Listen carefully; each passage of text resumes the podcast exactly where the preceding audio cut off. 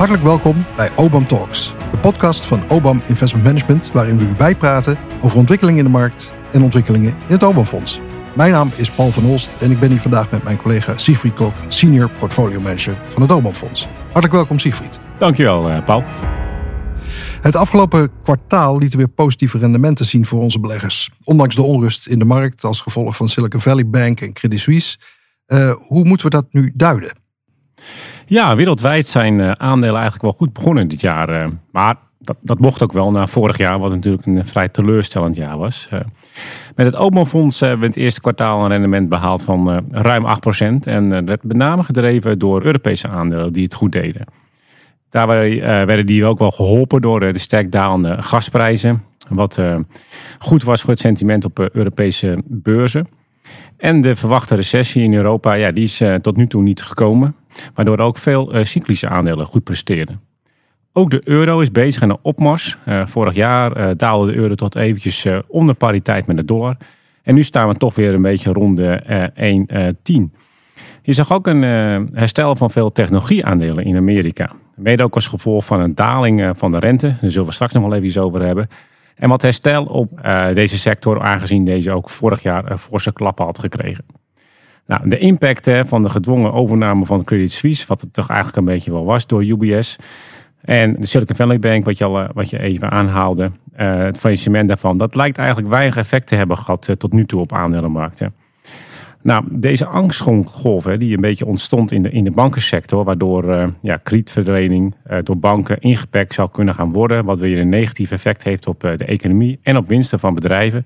Dat is eigenlijk een beetje een ja, impliciete renteverhoging door, door, door centrale banken. Dus als gevolg hiervan is de noodzaak zeg maar, voor centrale banken om nog verder de rente te verhogen flink afgenomen. En dat werd heel erg positief ontvangen door aandelenmarkten.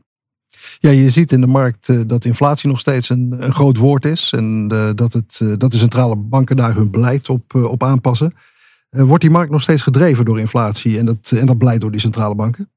Ja, grotendeels wel. Alleen er is dus een derde element eh, bijgekomen. En dat is toch wel weer de recessieangst die er vorig jaar was. Eh, op een gegeven moment eventjes eh, wegappte. En nu eigenlijk weer terugkomt. met name gedreven door die problemen in de bankensector. En eigenlijk vertellen de aandelen- en obligatiemarkten twee verschillende verhalen. Waarbij obligatiemarkten eigenlijk al een recessie inprijzen. Wat je een beetje terug kunt zien in de rentestand in de VS. Bijvoorbeeld de tweejaarsrente is in korte tijd van 5% eh, teruggevallen naar 4%. En uh, aan de andere kant zie je aandelenmarkten eigenlijk het heel erg goed doen. Uh, waarbij de meeste aandelenindices zo'n 10% hoger staan uh, dit jaar. Maar een belangrijke voorwaarde voor dit positivisme is wel dat er geen diepe recessie komt. Waarbij de winsten van bedrijven wegvallen. Maar dat is iets wat we misschien in het komend kwartaalseizoen een beetje zullen gaan zien. wat de stand van zaken is bij de bedrijven op dit moment. En als we dan kijken naar onze portefeuille, waar zitten op dit eh, moment de over- en de onderweging in?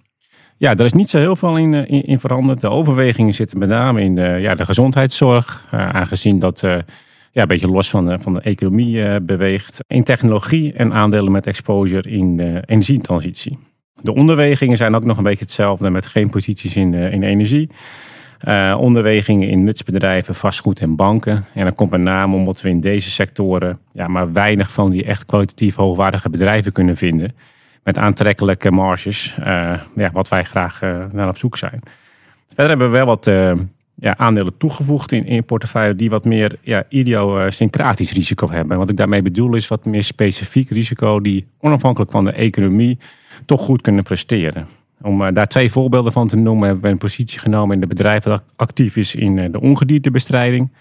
Het mooie aan deze sector is, wat ze wel eens een beetje gekscherend zeggen, een rat of een muis, ja, die leest geen eh, financieel dagblad, die komt gewoon. En dat, wat ook dat maakt dat deze ja, sector ja, ongevoelig is zeg maar, voor economische bewegingen. En ook nog wel wat structurele groeidrijvers heeft. Want de klimaatverandering, dat heeft eigenlijk een effect dat je steeds meer eh, ongediertes eh, ziet komen wereldwijd. En daar kunnen de ja, bedrijven die hierin in deze sector uh, zitten van, van profiteren. Een ander voorbeeld is de medicijnenmarkt voor huisdieren.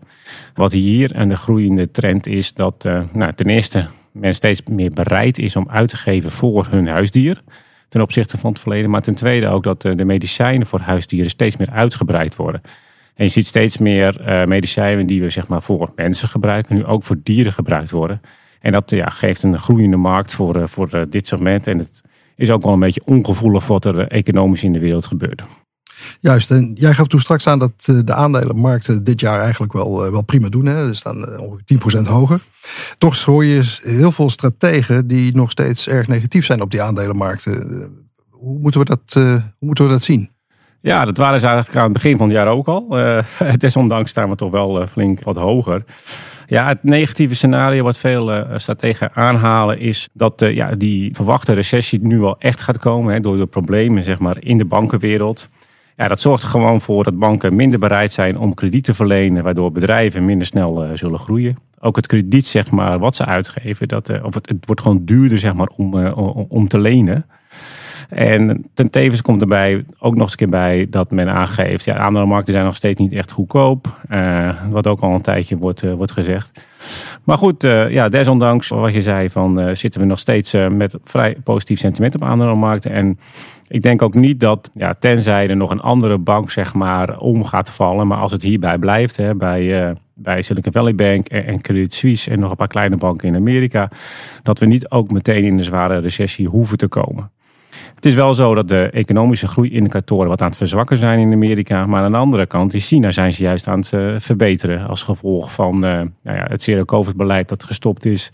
Maar ook de Chinese centrale bank is uh, behoorlijk de economie aan het stimuleren. Evenals de Chinese overheid. Nou, Ten slotte is het wel zo dat wat, uh, sommige uh, Europese aandelenindices, ondanks al het negatieve nieuws, uh, op ja, all-time high staan, op, op een hoogtepunt.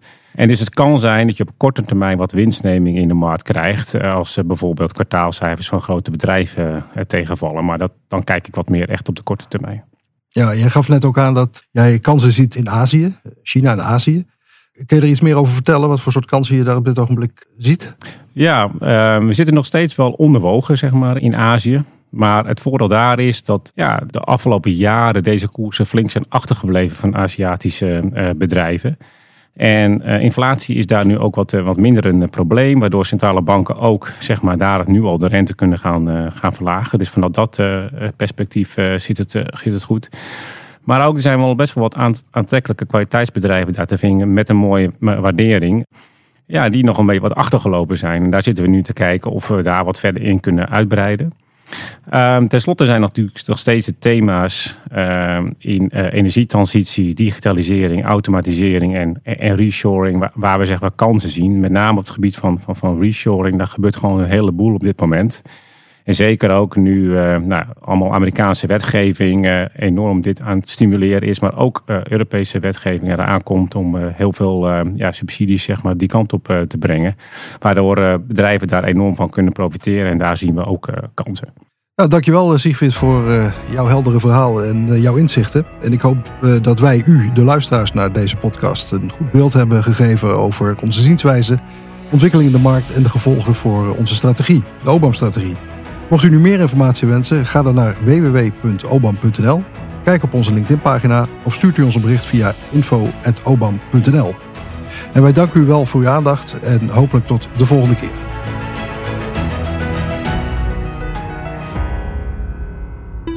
Deze podcast is uitsluitend bedoeld voor informatiedoeleinden en kan niet worden gekwalificeerd als een aanbieding tot het kopen, aanhouden of verkopen van een financieel instrument zoals genoemd in deze podcast. Nog kwalificeert deze podcast als beleggingsadvies. OBAM is een UCITS-fonds. Loop geen onnodig risico. Lees de essentiële beleggersinformatie. Hierin staat dat het risico van dit product groot is, namelijk 6 op een schaal van 7.